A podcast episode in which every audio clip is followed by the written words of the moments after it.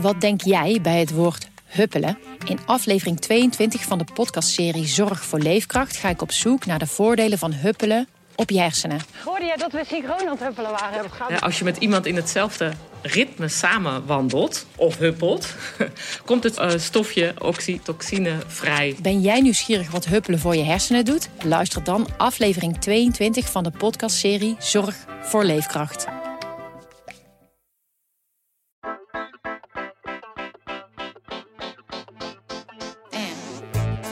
Carrière waar je gelukkig van wordt, gaat niet alleen over zoveel mogelijk uren maken of steeds hoger opkomen. We zijn allemaal op zoek naar de balans tussen werk en privé. Hoe bereik je wat je wil zonder een burn-out te krijgen? En hoe weet je wat je wil? En is werk eigenlijk wel zo belangrijk? Daar gaan we het over hebben in deze podcast. Met elke week interessante gasten. Ik ben Madelon Meester. En ik ben Anna van den Bremer. En dit is de Minder Werken podcast van de Volkskrant en Intermediair. Want minder werken, wie wil dat nou niet?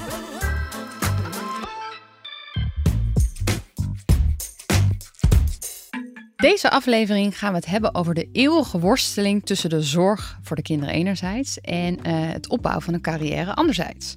Hoe combineer die twee zonder gek te worden of met een eeuwig schuldgevoel rond te lopen? En als je het dan over de zorg-werkcombinatie hebt, dan heb je het automatisch ook over de verdeling tussen mannen en vrouwen.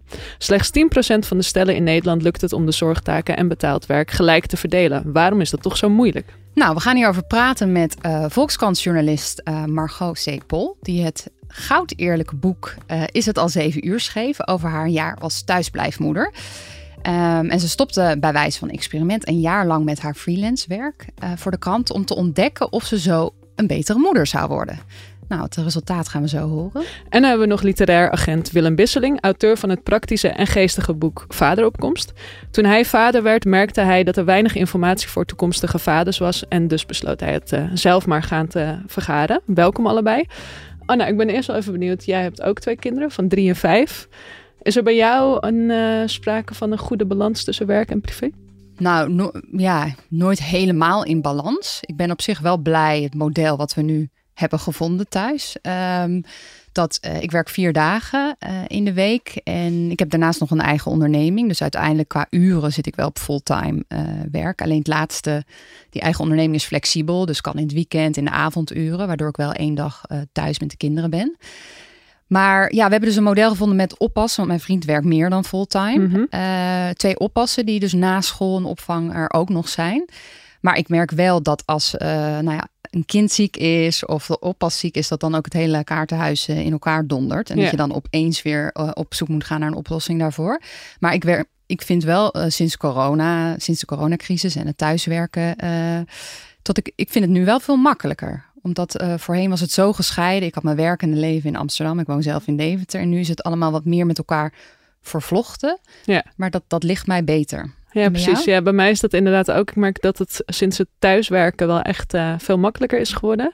En ik vind ook de balans nu eigenlijk wel goed. Ik merkte eigenlijk vooral toen ze, mijn kinderen zijn vier en vijf, um, toen ze echt jonger waren, dus echt in die babyfase, peuter, dreumesfase zaten, dat ik het toen wel echt pittig vond. En dat ik eigenlijk altijd het idee had dat ik te laat op mijn werk kwam en mijn kinderen ook weer uh, te laat ophaalde. En ik zie jullie allebei uh, knikken. heel herkenbaar. Heel ja, herkenbaar. Willem, ik ben eerst inderdaad wel benieuwd. Is, heb jij, ja, beleef jij die worsteling ook? En nou, is dat nu minder? Nou ja, ik heb, ik heb mijn eigen bedrijf samen met uh, mijn businesspartner. En uh, dus ik kan mijn uren best wel goed zelf invullen. Maar goed, als ik met, ik ben literair agent inderdaad, als ik met auteurs spreek, ja, die, die spreek ik doorgaans gewoon overdag op, op kantoor. Mm -hmm. Um, ik ben ook verhuisd naar buiten de stad. Dus dat, dat, dat geeft ook weer extra reistijd. Uh, en, en, ik heb wel met mijn, met mijn vriendin laatst over gehad van...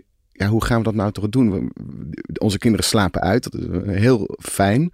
Maar ook heel, ook heel lastig. Want uh, we zijn gewoon nooit op tijd op die opvang. Dus we zijn nu een soort ritme erin aan het gooien bij ons van echt vroeg naar die opvang toe. Zodat we de dagen die we, hè, waar we opvang hebben, ook echt goed kunnen benutten. Ja. Hoe oud zijn jouw kinderen? Uh, mijn jongste is uh, net één geworden en mijn oudste is drieënhalf, bijna vier eigenlijk. Ja. Maar ik vind, wat jij zegt, twee kinderen onder de vier. Ik ben nou een hoofdstuk aan het schrijven. Mijn boek ga ik uitbreiden. Omdat er een tweede kind was. dacht, nou, er moet een paar hoofdstukken over het tweede kind bij. En ik heb net het hoofdstuk geschreven. one is a pet, two is a zoo. En dat is ook wel echt zo. Ik, ik vond met één, ik dacht, waar, waar maakt wij ons druk om? Ja. Het is gewoon, het is toch gewoon voor je toen ook al heel veel, hè? Toen Tuurlijk. je alleen het ene kind had. Ja, maar we gingen van, van alle tijd van de wereld naar, eh, eh, naar, naar, ja, naar alle tijd van de wereld, maar met een kind. Eh, en plus je weet helemaal niet hoe dat werkt, zo'n kind. Dus ja, dat, dat kost gewoon eh, energie. En het is allemaal prachtig, maar het kost gewoon wel, je zoekt nieuw ritme. En met een tweede kind begint dat gewoon helemaal opnieuw. Ja. En dat is niet erg, alleen het is gewoon af en toe best intens. Ja, zeker. En heb jij dat ook zo ervaren, Margot? Dat het inderdaad bij die tweede helemaal uh, een grote chaos was, was en die eerste nog wel te doen was? Ja, en waarschijnlijk als je drie kinderen neemt, dan denk je, waar maakte ik me druk over bij twee? Mm -hmm. Maar we brachten ze, voordat ik stopte, drie dagen naar de opvang. En um, ja, ik vond dat ook wel ik kon me echt opgelucht voelen als ik dan wegfietste. Waar ik me vervolgens ook weer schuldig over voelde. Um, maar ja, nee, ik vond dat, um, dat ritme wat we toen hadden, vond ik wel heel fijn inderdaad. Dus ik herken dat wel, dat je daar echt naar zoekt. Ja. ja. Ik ben blij dat er ouders zijn die bij ons uh, af en toe een hele dag en nacht bijspringen. Want ik weet gewoon niet hoe ik het anders zou moeten doen. Lang leven opa en oma. Uh, lang ja. leven opa en Ja, oma. precies. De opa's en oma's zelfs. Ja. ja. En Margot, jij bent uh, gestopt een jaar lang. Uh, Ja. Met ook het idee van dat je dan een leukere, geduldige, betere moeder Ja. zou worden. En ik vroeg me af, waarom had je het gevoel dat dat ja, niet kon lukken of minder zou lukken als je nog aan het werk was? Nou, ik dacht, misschien mis ik gewoon iets in die opvoeding. Omdat ik zoveel... Ik, was, ik werkte ook vier dagen. En als ik niet werkte, was ik wel vaak aan werk aan het denken. Ehm, ik dacht, misschien gun ik mezelf niet de kans om al die kleine mooie momentjes te zien. Eh, ja, omdat ik gewoon met mijn hoofd er niet bij ben. En er toch altijd wel een beetje haast is. Ehm, ja, dus dat, dat was mijn, eh, mijn hoop. Maar ik kwam wel na een maandje achter dat dat totaal praktijk? niet ging gebeuren. dat ik van fulltime moeder zijn uh, geen leukere moeder werd. Nee, ik had echt werk nodig daarbij. Maar dan is het best wel uh, een lange periode als je daar al na een maand achter kwam dat je er geen leukere moeder van werd. En Heel je lang. blijft een jaar thuis. ja, ja, en toen Ja. kwam ook nog na twee weken kwam de eerste lockdown. Toen zaten we echt helemaal 24 uur per dag op elkaars lip. ja. Ik dacht, nee, dit is gewoon meer moederschap dan ik aan kan. Mhm. Als je partner dat ook trouwens? Dat hij dat hij in, eh, thuis wilde blijven, een jaar lang? Nee, totaal niet. En ik kwam daar echt pas na negen maanden of zo achter dat hij eh, die vraag helemaal niet had. Want ik vroeg me ook af, hoe goed is de opvang nou eigenlijk voor ze? Zijn ze daar gelukkig? Zouden ze thuis misschien gelukkiger zijn? Zou ik een betere moeder zijn als ik heel veel bij ze ben? En hij vond het wel een interessant experiment, zei hij op een avond. Maar ehm, hij vroeg zich dat zelf helemaal niet af. Vond het prima om ze gewoon vier dagen naar de opvang of drie dagen naar de opvang te brengen. En ik was echt verbijsterd. Ik dacht, ik ben al een heel jaar ben ik gewoon aan het zoeken en vertwijfeld en schuldgevoel en alles. En jij vindt het gewoon wel prima zoals het was. En je werkt gewoon en lekker waardoor door. komt dat, denk je Willem? Dat, of, of klopt dat? Hebben jij mannen dat- die, ja. dat schuldgevoel niet of die, die twijfels? Hoe is dat nou, bij jou? Nou ja, ik, ik kan niet voor alle mannen Nee. spreken, maar ik, eh, ik, ik heb zelf niet het schuldgevoel dat ik een slechtere vader ben omdat ik eh, mijn kinderen naar de opvang breng. Eh, wij, mijn vriendin en ik horen bij de 10% die het inderdaad echt volledig eerlijk verdeelt. Eh, dus, dus wij hebben allebei een dag met de kinderen. Ja. Ehm, eh, en, nou ja, en we werken allebei daarnaast. Ehm, nee, ik voel me niet. Ja, natuurlijk voel ik me af en toe schuldig als, als mijn kind echt heel hard huilt eh, omdat ze niet wil. Ja, natuurlijk voel je dan even schuldig. Maar ja, dat kan ik ook wel weer van me afzetten. En ik denk ook wel, ik vind ook wel eens dingen niet leuk. Ehm, eh, en ik weet ook dat ze het heel fijn op de opvang hebben. En ik geloof ook niet dat mijn vriendin dat heel erg heeft eigenlijk. Nee. Dus, dus eh, ja, het is misschien ook gewoon wie je als mens bent. Maar ik heb, ik heb dat nooit zo gevoeld. Maar ik heb wel het gevoeld dat, of gevoeld, gedacht, als wij dit gaan doen samen, kinderen, eh, en daar waren wij het vrij snel over eens, dan gaan we het ook echt samen doen. En dat is wel iets waarvan ik altijd heb gedacht, dat is wel wat de huidige maatschappij wil en doet. En daar ben ik wel op teruggekomen. Want dat, dat is niet wat de maatschappij nu doet. Het is wel wat mensen willen. Hè? De meeste stellen die een kind gaan krijgen zijn van plan om het inderdaad 50-50 te verdelen. Maar Ja. wat je zei, lukt Ja. niet. Ja. Maar is dat 50-50 verdelen als in we gaan allebei een dag minder werken? Als ik om me heen kijk, eh, eh, natuurlijk, we zitten allemaal in onze eigen bubbels, maar als ik om me heen kijk, dan zie ik mensen die allemaal hoog opgeleid zijn, eh, eh, allemaal een goede baan hebben, maar toch een groot deel van de mannen blijft gewoon vijf dagen werken. Mhm. En Ja. het is niet, ze houden niet minder van de kinderen, maar ze blijven vijf dagen En waar werken. ligt dat aan? Nou, de- de, eh, aan henzelf, aan de werkgevers. Eh, dat- ik heb een vriend van mij die heeft net een kind gekregen. eh, en die zegt, ja, ik kan wel vier dagen gaan werken. Maar dan moet ik precies het werk van vijf dagen, eh, wat ik normaal in vijf dagen doe, moet ik in vier dagen doen. Ja. Dus dan ga ik er, en ik krijg, hou hetzelfde werk moet ik doen. En ik ga er qua, eh, eh, financieel op achteruit. Maar je hebt wel een dag met de kinderen. Maar ja, wel een dag met, dat is wat ik hem ook zei. Ja. En dus dat is een ding. Er zijn werkgevers die het gewoon ontmoedigen. Dat hoor ik ook vaak genoeg van, eh, van vrienden. Er zijn collega's die eh, je raar aankijken als het, als het gebeurt. Hè, als, je, als je minder gaat werken. Een vriend van mij werkt bij een, een groot verzekeringskantoor. eh, en, die zegt, en er is één man die dus eh, één dag met zijn kinderen heeft. Nou, die wordt er echt een beetje met de nek aangekeken. Want hoe, doe- hoe doe jij dat in jouw bedrijf? Want je, je hebt een eh, literair eh, agentschap. Ja. Is het, eh, nou je geeft dus zelf al het goede voorbeeld. Dat schijnt inderdaad heel goed te werken. Dat je als eh, een leidinggevende minder gaat werken, dat je dat eh, als werknemer ook doet. Ja. Maar voer je ook gesprekken zodra een man bijvoorbeeld vader wordt van, nou hoe wil je dat gaan doen zodra je Nou, ik heb de gesprekken nog niet gehad, want de mannen op mijn kantoor die zijn nog geen vader. En Oh. ook, zover ik weet, er niet mee bezig. Ja. Goed, dat hoeft ze me ook niet, ook niet te vertellen natuurlijk. Ehm, maar ik, ik ben wel van mening dat als, of van mening, ja, als, als dat dadelijk het geval is, dan, ja, ik vind wel, hè, ook kijken naar verlof, dat ze, dat ze eh, die ruimte moeten nemen. Ja. Dus dat moedig ik wel aan. Kijk, maar voor mij is het anders, hè, want het, het is mijn eigen bedrijf. Dus, dus ja, als ik in het weekend wil werken of s'avonds wil werken, ja, dan doe ik dat. En dat is niet iets wat ik kan verwachten van mijn, eh, van mijn werknemers. Ja, het is natuurlijk wat, wat veel werkgevers zeggen van ja, die, die vinden het eigenlijk best wel vervelend als, eh, als eh, zowel vrouwen als mannen dat verlof opnemen. En daardoor eh, ja, staan ze ook niet te springen, zeg maar, dat dat partnerverlof eh, nu is uitgebreid. En eh, Ja, ik vind het eigenlijk best raar, want ik denk dat je uiteindelijk maatschappelijk gezien er veel meer aan hebt als je het gelijker trekt. Ik bedoel, ik vind partnerverlof nog steeds niet heel goed geregeld in Nederland. Nee. To put it mildly. Maar ik denk wel dat als je het hè, veel meer gelijk trekt, dat je er uiteindelijk allemaal bij gebaat bent. Want je krijgt een veel evenwichtige maatschappij. Mensen worden gelukkiger. Het is allemaal gewoon aangetoond eh, als ze het samen doen.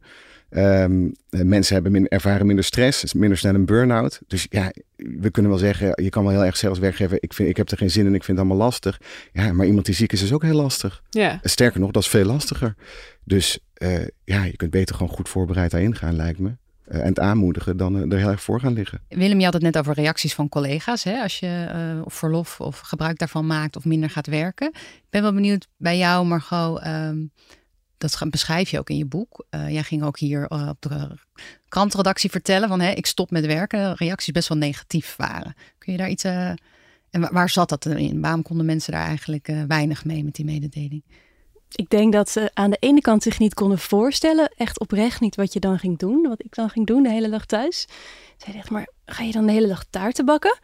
Ik zei, ja, maar twee kleine kinderen, dat kost superveel tijd. Die kunnen zichzelf echt niet langer dan een kwartier vermaken als je geluk hebt. Ehm, en een andere soort reactie was vaak een- bijna een beetje bozig. Van, wat ga je een stap terug doen in de tijd? Eh, Waarom zou je opgeven wat je nu hebt? Je, kan, je hebt eigenlijk het beste van twee werelden. Je kan werken en je kan bij je kinderen zijn met één dag eh mamadag. Ehm, waarom, dat is toch ideaal? Waarom geef je dat allemaal op? Het was wel inderdaad heel ehm, ja, onbegrijpend eigenlijk. Misschien dat heel veel mensen gewoon zelf dachten van nou, zou, lijkt me afschuwelijk, dus dat wil ik niet doen. ja. Je hebt natuurlijk in je jaar thuis wel een boek geschreven. Dus Ja. eigenlijk zou je het ook als een best wel productief jaar kunnen zien. Ja. Het is je wel gelukt om een boek te schrijven eh, in een jaar tijd. En had je dit, denk je, ook eh, kunnen volhouden als je, als je die ene schrijfdag niet had per week? Nee, denk het niet. Nee, daar klampte ik me echt aan vast. Ja. Vrijdag was echt Reddingsboei. Ja, dan mocht ik naar boven, naar zolder. en dan hoorde ik het gebonk en gedreun en geschreeuw beneden. En dacht ik, oh, vandaag is het even niet mijn verantwoordelijkheid. Ja. Ja, nee, dat heeft er denk ik mee te maken dat ik erachter kwam dat dat werk voor mij gewoon heel goed is. En als ouder. Ja. En het is bij iedere ouder natuurlijk anders. Ehm, maar ik werd er echt een betere moeder ook van. Ik was veel vrolijker aan het eind van zo'n schrijfdag dan aan het eind van een ja. dag thuis met mijn kinderen. Ja, want je schrijft ook in je boek: ehm, Ik kan mijn vermoeden niet langer negeren. Dan vind ik mijn kinderen misschien leuker als ik ze niet 24 uur per dag zie. En ik vraag me af wat, ik, wat dat betekent. Hield ik meer van ze toen ik zelf nog meer was? Uh, en nou ja, vervolgens beschrijf je dat die realisatie dat het dus zo is, uh, je verdrietig maakt. Maar ik vroeg me net af van waarom maakte die gedachte je verdrietig? Want het is, het is misschien ook wel heel logisch, toch? Dat je, dat je gelukkiger bent als je inderdaad zelf ook meer verschillende dingen doet. Ja, er zijn ook heel veel onderzoeken naar gedaan. Dat als je uh, een betere dag hebt gehad, dan ben je s'avonds ook een betere opvoeder. Mm -hmm. En daar kwam ik allemaal pas later achter. Ik vond dat mijn kinderen mij het allergelukkigst zouden moeten maken. Daar heb ik heel lang gedacht. Want waarom wil of neem of krijg je anders kinderen? Ik vond het, ja, een soort bijna lullig naar mijn kinderen toe. Van, nou, jullie zijn blijkbaar niet genoeg voor mijn geluk. En mijn eigen moeder was ook uh, thuisblijfmoeder toen ik klein was. En die vond het geweldig. Die zei altijd, het was de mooiste tijd van mijn leven. Dus ik denk dat dat ook meespeelt in je verwachtingen. Maar ja, ik voelde me echt, uh, daar heb je weer, een beetje schuldig naar mijn kinderen toe. Van, ja. Veel schuldgevoelens. Heel vermoeiend. Ja, ja, ja waar je ook ja. niks mee opschiet. Maar het is wel interessant dat ik, uh, ik schrijf nu, ik denk drie jaar over opvoeden voor de Volkskrant. En dat dat schuldgevoel wat ouders uh, voelen, moeders meer dan vaders, best wel vaak terugkeert. ook de, de lezersreacties die ik krijg. Um, over van, hè, ben ik wel genoeg met mijn kinderen? Maar als je kijkt naar onderzoek, blijkt dat we veel meer tijd met onze kinderen spenderen dan ouders vroeger uh, mm-hmm. deden. Terwijl het beeld misschien in ons hoofd zit precies andersom. Want oh, vrouwen werken nu buitenshuis. Um, dus dat is toch interessant dat dat eigenlijk ons beeld daarmee niet strookt met de, de realiteit. Nee, anderhalf keer zoveel tijd als in de jaren zeventig, geloof ja. ik. Ja. ja. Terwijl ik ook het idee heb dat we allemaal anderhalf keer zo hard werken. ja, volgens mij klopt dat ook. Dus je hebt dan in totaal gewoon minder tijd voor jezelf, denk ik. Ja. ja. Maar ik merk ook wel dat dat verlangen ook wel uh, minder wordt. Dus dat ik inderdaad in het begin heel erg verlangde naar ook wil nu uh, ja, even alleen zijn en of alleen met mijn vriend zijn. En dat dat nu, ja, dat is bij mij wel meer op de achtergrond geraakt. Ik ben meer gewend aan deze gezinssituatie. Omdat je er meer aan overgeeft dan? Of? Ja, omdat het, ja, ook omdat het makkelijker wordt. Dus ze uh, vragen gewoon minder aandacht uh, dan een paar jaar geleden. Maar ook omdat ik ja, gewoon ons nu uh, zie, echt zie als gezin. En dus ook vakanties met z'n vieren leuk vind. En niet alleen maar zwaar. Ik vraag, vraag me af inderdaad, ja, jouw kinderen zijn dan nog echt wel wat jonger. Workation bedoel je? maar, maar, heb jij dat ook, uh, heb jij dat ook Margot? Oh, ik was zo in shock de eerste vakantie. ik van, maar dit, dit is helemaal niet leuk. Er is helemaal niemand rust hiervan uit. Het is afschuwelijk gewoon. Ja, ja verplaatsing van de thuissituatie. En maar, maar dan met hele negatieve gevolgen voor En de zonder kinderen. hulptroepen. Volgens mij had Gewoon jij nooit. Ook een heel, eerst, heel zware Afschuwelijke vakantie. Ja, we zijn drie dagen eerder teruggegaan. Oh, echt? Eén kind kreeg tandjes, de ander sliep. niet. Ik kreeg een gigantische koortslip, ongeveer over mijn hele gezicht. En uh, ja, toen heeft mijn vriend, die zat op een gegeven moment echt te kijken, wanneer zijn er tickets terug? Uh, toen zijn we gewoon uh, eerder naar huis gegaan. Vind ik ook wel leuk dat je dat armer, ja. toegeeft. heftig, is, heftig is dat eigenlijk, hè? Nou, dan wil ik ook nog graag even zeggen dat ik heel veel van mijn kinderen hou. Oké, oké. Dat is goed om te weten. ja, alleen het, het ouderschap af en toe niet zo leuk vinden is denk ik iets anders dan niet van je kinderen houden. Zeker. Ja, want jij beschrijft het wel echt heel eerlijk uh, in je boek. Inderdaad, alle emoties die je hebt gevoeld uh, rondom het ouderschap. En uh, ook in dat je zo moest wennen aan die, aan die situatie. Was dat, vind ik echt wel heel knap. En dat lees je, niet, lees je niet vaak. Dat mensen daar zo eerlijk over zijn. Was dat, ja, heb jij er nog moeite mee gehad om dat zo op te schrijven? Dat is ook best wel een taboe. Nee, want ik zou het zelf heel fijn hebben gevonden om dit te lezen als ik uh, uh, net moeder was geworden. Of van tevoren nog. Dat het gewoon echt normaal is dat het heel vaak niet leuk is. In het begin. En dat je ontzettend moet wennen. Uh, dus wat dat betreft vind ik het, uh, nee, het was alleen maar prettig om het op te kunnen schrijven. Het enige waar ik me zorgen over maak is dat mijn kinderen het gaan lezen. En mm-hmm. uh, als ze 18 zijn, en misschien vreselijke pubers, dat ze dit dan echt als munitie tegen mij gaan gebruiken. Maar ja, dan hoop ik dat ik ze gewoon kan uitleggen en ook echt kan zeggen van dit, dit is het ouderschap. En het is alleen maar goed om dit te weten van tevoren. Ik, ja, ik, ik vind jullie geweldig, maar je moet er gewoon aan wennen. Ja. Ja, dus dat is eigenlijk mijn enige angst. In, en als, als mensen die kwaad worden na het lezen van het boek, dan, uh, nou ja, dan is dat maar zo. Nee, ja. dat gaat sowieso gebeuren, dat is altijd. Dus. Ja, ja, alles rondom ja. ouderschap uh, roept veel emoties op. Man. ik wil net ook nog even naar jouw boek, uh, Willem. Want jij schreef juist een heel praktisch uh, boek voor vaders. En ook grappig uh, geformuleerd.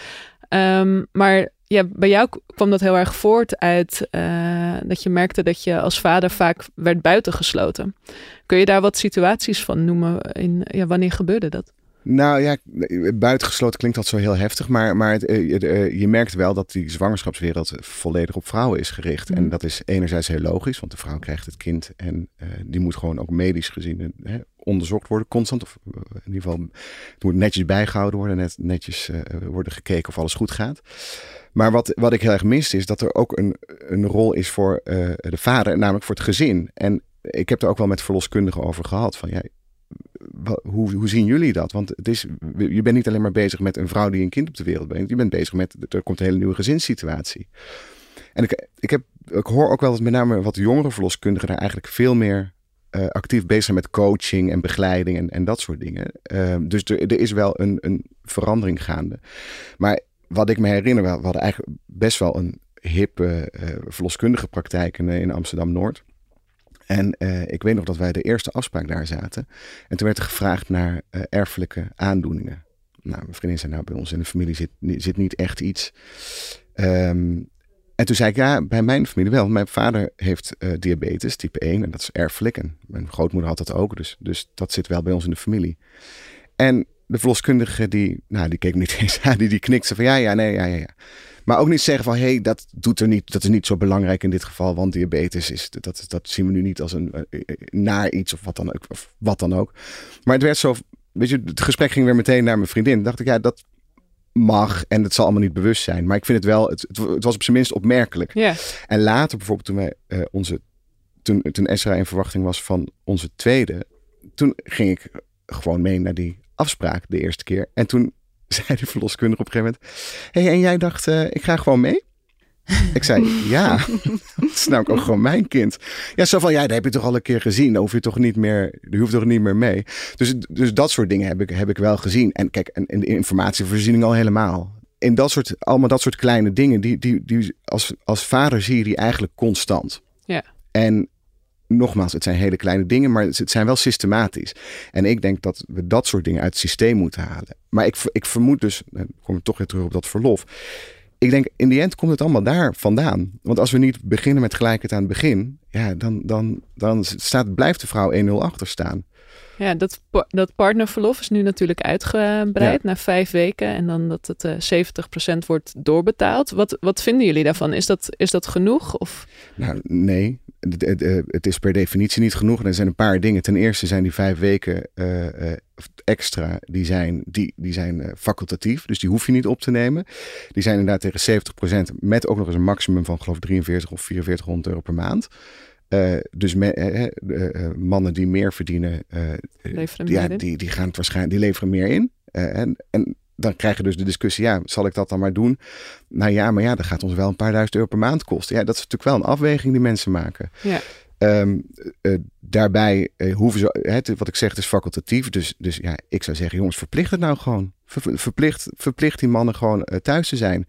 Ik had een keer een ja, en ik denk vooral eigenlijk dat mensen die, die weinig verdienen, is die Zeker. 70% heeft natuurlijk best wel nee, impact. Die 30% die je mist, van ja. kom je dan wel rond? Dat zei, dat zei een, een, een verloskundige laatst tegen mij. Die zei, ja, bij, bij mij in de praktijk, heel veel mensen kunnen dat gewoon niet zich veroorloven. Het is ook al nogal elitair om, om te vragen eigenlijk. Ja. Maar ik, ik had ook een discussie met iemand die zei: Ja, waarom zou het verplichten voor man? Want, want gezinnen kunnen dat prima zelf bepalen. Toen zei ik: ja, Maar verplicht het toch ook voor vrouwen? Maar er wordt de hele tijd gedaan: die vrouw die moet fysiek herstellen, dus die moet drie maanden. Wat natuurlijk ook wel zo is. Wat ook zo is. Maar wat, waar volgens mij voorbij wordt gegaan, is dat het niet alleen om het herstel gaat. Het gaat ook om binding met het kind. Het gaat om rust vinden. Wennen aan uh, de nieuwe situatie. Wennen aan de nieuwe situatie. En dat moet een man natuurlijk ook. Ja. ja. En het en, gekke is, er is geen enkel bewijs dat een man niet net zo goed voor zijn kind kan zorgen als een vrouw. Niks. Ja, borstvoeding nee. is lastig. Ja. maar ja. ja, verder is er, is er geen enkel verschil. Sterker nog, er zijn zelfs onderzoeken dat als je borstvoeding samen doet, dus heel erg als betrokkenheid toont als partner, dat het veel beter gaat en veel makkelijker gaat. Nou. Dus, want, want, hoe had jij dat geregeld in het begin, Margot? Wanneer ging jouw vriend weer uh, of man weer werken? Uh, bij de eerste was het nog het hele ouderwetse verlof, dat hij geloof ik vier dagen kreeg. Twee. Of twee. Ja, ja. twee. Ik geloof dat hij toen een week vakantie erbij heeft opgenomen. Dat het wel heel fijn vond. Ehm, en bij de tweede was het wat langer. Al. Hoeveel dagen was dat? Toen ging het naar vijf. Ook niet heel veel. Ook niet heel lang. Voor mijn gevoel was het langer. Nee, ik denk dat die toen ook twee weken of zo thuis is geweest. Ehm, maar ja, het, het- zeker misschien dat die eerste dagen, nee, dat is natuurlijk ook belangrijk. Maar tegelijkertijd zijn dat van die hele hectische dagen. Dan is de, ik ben Is nou de weer helemaal kraamzorg uit. er ook De kraamzorg is er nog. En misschien is je eigen moeder er wel of zo, veel bezoek. En dan Ja. kan ik me voorstellen dat je als man ze misschien denkt alleen van, nog? het is alleen maar chaos. Wat, wat doe ik hier? Ja, maar juist daarom is het toch belangrijk dat je er bent. Dat je ook een soort rust Maar eh, vooral die week daarna, die weken daarna, als je gewoon het gewone leven weer begint. En, Ja, dan ben Ja, je best daar- en je ineens met dat kind daar Ja, zit. daarom zeg ik Ja. ook, trek, trek het gelijk.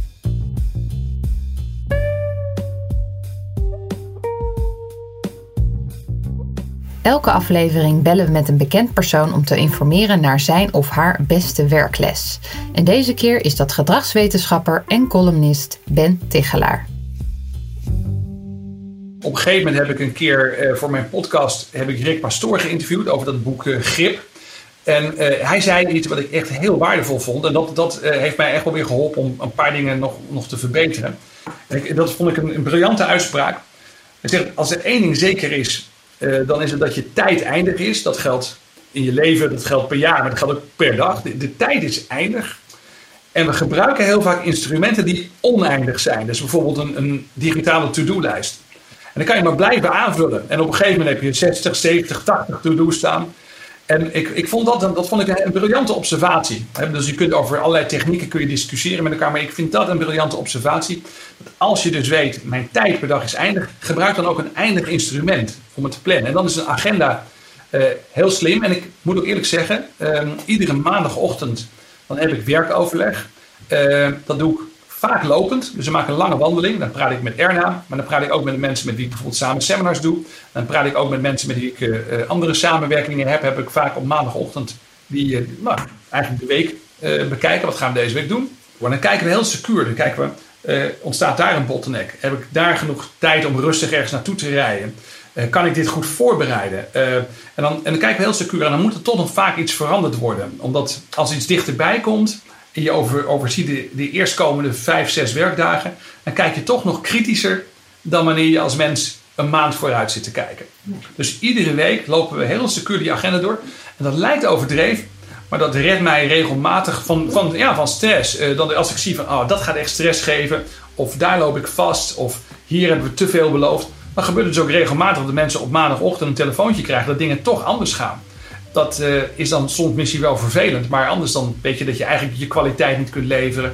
Of dat het zoveel stress oplevert dat het niet leuk meer is. Een beetje stress kan ik wel aan, maar te veel stress is niet fijn.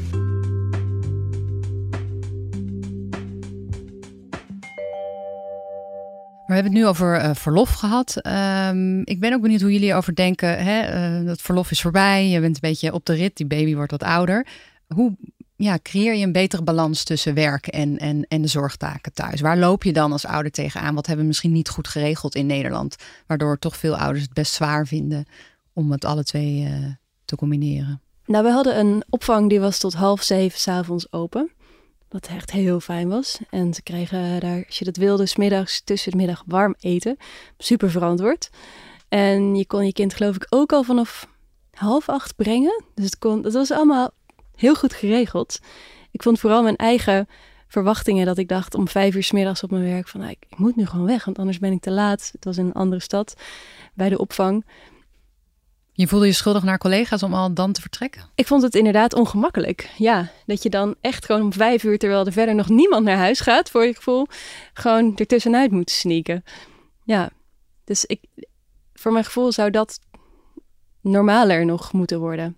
Wat Ja. flexibeler. Ik denk dat door corona ook wel veranderd is. Ja.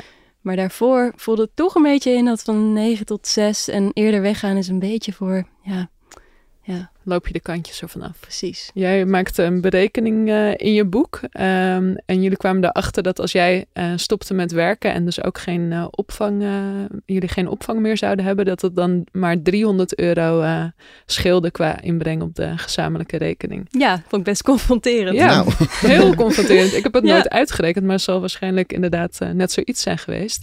Eh, ja, wat, wat dacht je toen je daar achter kwam? Dacht je toen helemaal van waarom heb ik al die tijd zitten, zitten zwoegen op mijn werk? Ja, wel een beetje. Ik Ja. dacht wel, nou, dit is dus wat mijn bijdrage. Vier dagen stress af en toe en werken en nadenken en interviewen en schrijven. Daar komt het dus gewoon op neer. 300 euro per maand. Ja. Ja, en dan vraag je wel snel af van, is dat het waard? En moet ik niet vergeten dat op de lange termijn... En, eh, je kinderen gaan niet eeuwig naar die opvang. Dus in die zin moet je het gewoon blijven doen, denk ik. En jij werkt toch ook niet alleen voor het geld? Natuurlijk niet. Hè? Nee. Niemand in dit vak, toch? Zelfontwikkeling. Niemand in dit vak? Dan zou je een ander beroep moeten kiezen als je het voor het geld deed. Ja. Toch? Ja, maar wat je zegt, het is heel duur. En het rare is ook, vond ik, dat het dat kinderopvang is, eh, het zijn commerciële instellingen. In tegenstelling tot scholen.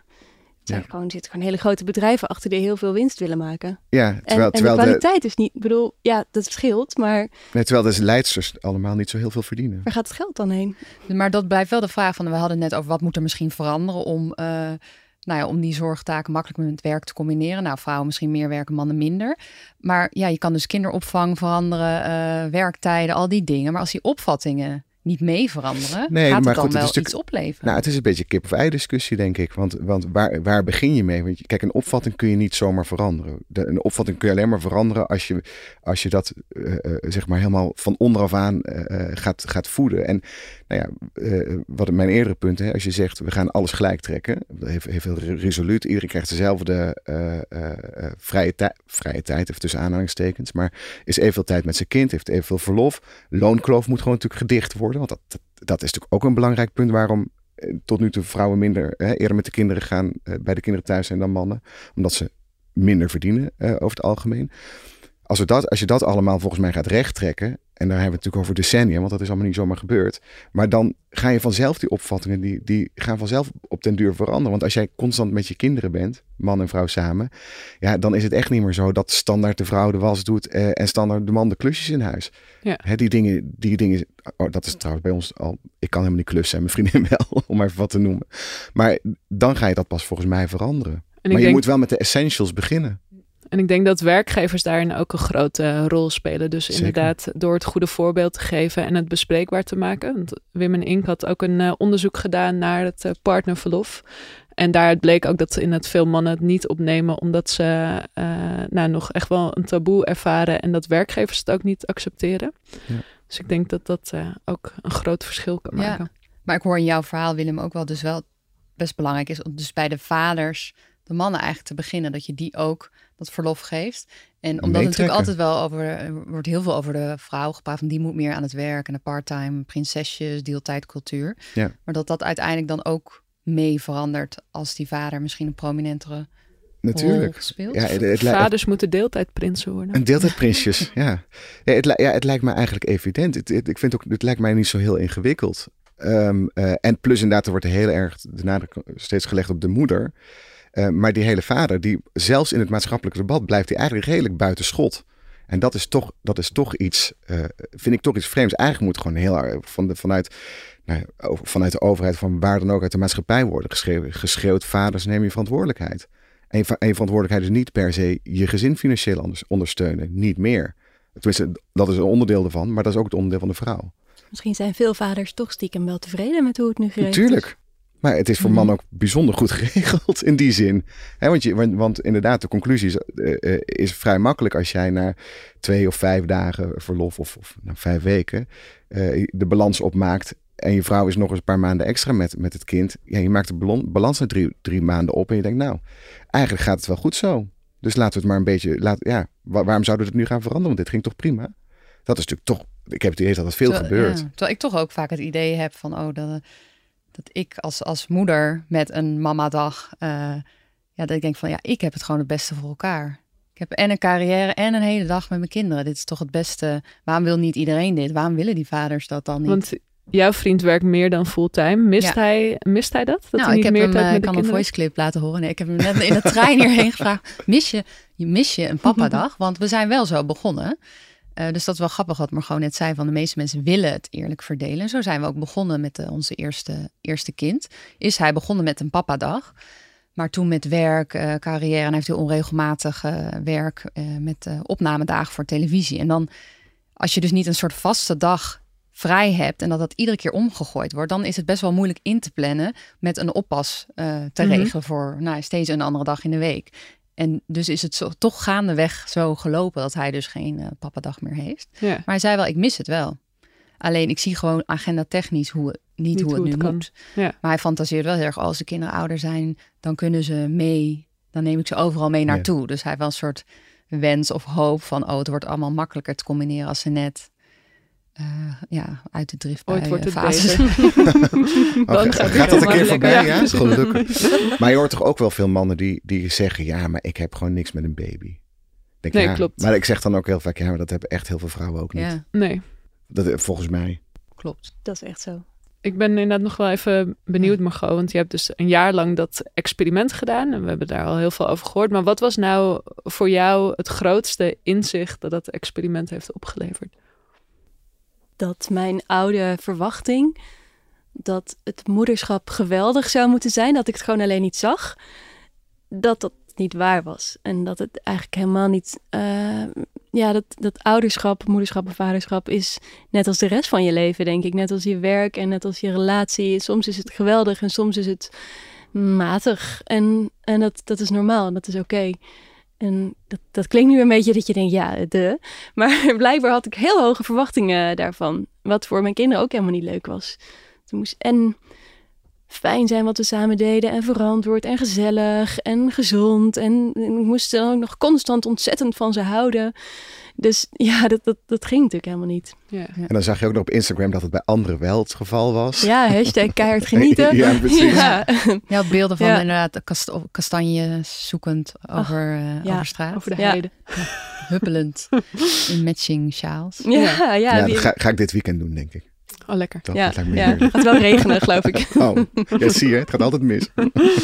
Maar ook wat we. Ja. Oké, dit was een inzicht wat je hebt Ja. opgedaan. En een inzicht naar je eh, hierna het werkende leven. Wat, wat neem je er dan mee? eh, ja, hoe, hoe organiseer je dat werkende leven inderdaad nu? Ja. Ehm, ik ben mijn werk sowieso veel meer gaan waarderen. Nu ik een jaar niet heb gewerkt. Dat, wat dat betreft is, het wel, kan ik het echt iedereen aanraden. Omdat je veel meer ziet hoe ongelooflijk fijn het is om je te kunnen ontwikkelen. En na te kunnen denken en iets nieuws te leren. En dat je er dan gewoon voor betaald krijgt. En, en de dingen waar je vroeger heel erg tegenop zag. Ja, dat is vaak helemaal niet zo belangrijk. Oh, oh, ja, ik vond dat ik heel slecht was in, in brainstorm sessies en zo. Ik dacht, nou ja, ik moet gewoon goed voorbereiden. Zorgen dat ik een beetje uitgeslapen ben. En dan komt het heus wel. Het is helemaal niet zo erg als het een keertje niet zo gaat als ik hoop. Ehm, dus even niet werken is heel goed om je werk weer te waarderen. En ehm, hoe ik het nu heb... Ja, ik verlangde dus de hele tijd tijdens het jaar thuis... verlangde ik er weer naar om te kunnen gaan werken. Maar het nadeel was dat ik vond... Ik heb mijn kind van de opvang gehaald. Een jaar thuis gehouden kan ik er nu niet in één keer weer op, alsof het niks is, gewoon weer teruggooien naar die opvang. Dat vond ik eigenlijk niet kunnen. Ja, een beetje als slepen met je kind. En ja, dat zal je nooit weten of dat echt zo ervaren wordt natuurlijk door je kinderen. Maar toen dacht ik, van, nou, hij is afgelopen jaar één ochtendje naar de peuterspeelzaal gegaan om nog een beetje sociale oefening te houden met andere kinderen. Als ik dat nou uitbreid, dat hij vier ochtenden gaat. Ehm, en dan kan ik werken en dan haal ik hem daarna weer op. Dus dan heeft hij, ja, heeft hij ehm, zijn tijd met andere kinderen. En ik kan dan van half negen tot twaalf werken. Ehm, Dat is heel kort. Is heel kort. Ja. Maar is, is dit, het werkt dit voor jou inderdaad?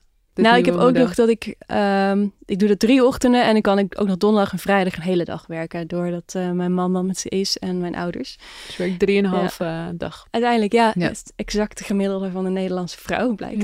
Ja. Ehm, En is het genoeg voor je? Want je eh, lijkt me ook iemand die vrij ambitieus is. En het is eigenlijk niet genoeg. Nee. Nee. nee, Maar goed, over vijf maanden gaat hij naar school.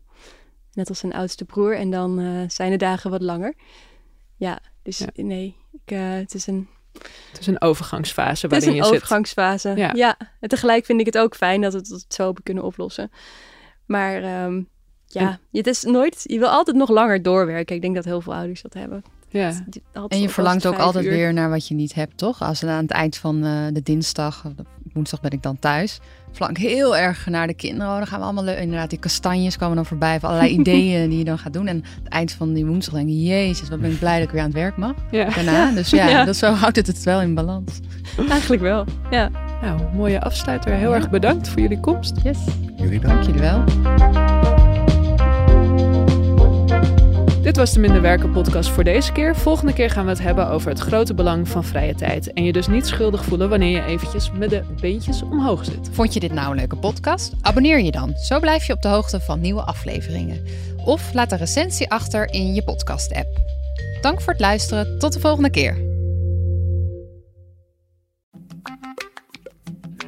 Wat denk jij bij het woord huppelen? In aflevering 22 van de podcastserie Zorg voor Leefkracht ga ik op zoek naar de voordelen van huppelen op je hersenen. Hoorde jij dat we synchroon aan het huppelen waren? Ja, als je met iemand in hetzelfde ritme samen wandelt of huppelt, komt het eh, stofje oxytocine vrij. Ben jij nieuwsgierig wat huppelen voor je hersenen doet? Luister dan aflevering 22 van de podcastserie Zorg voor Leefkracht.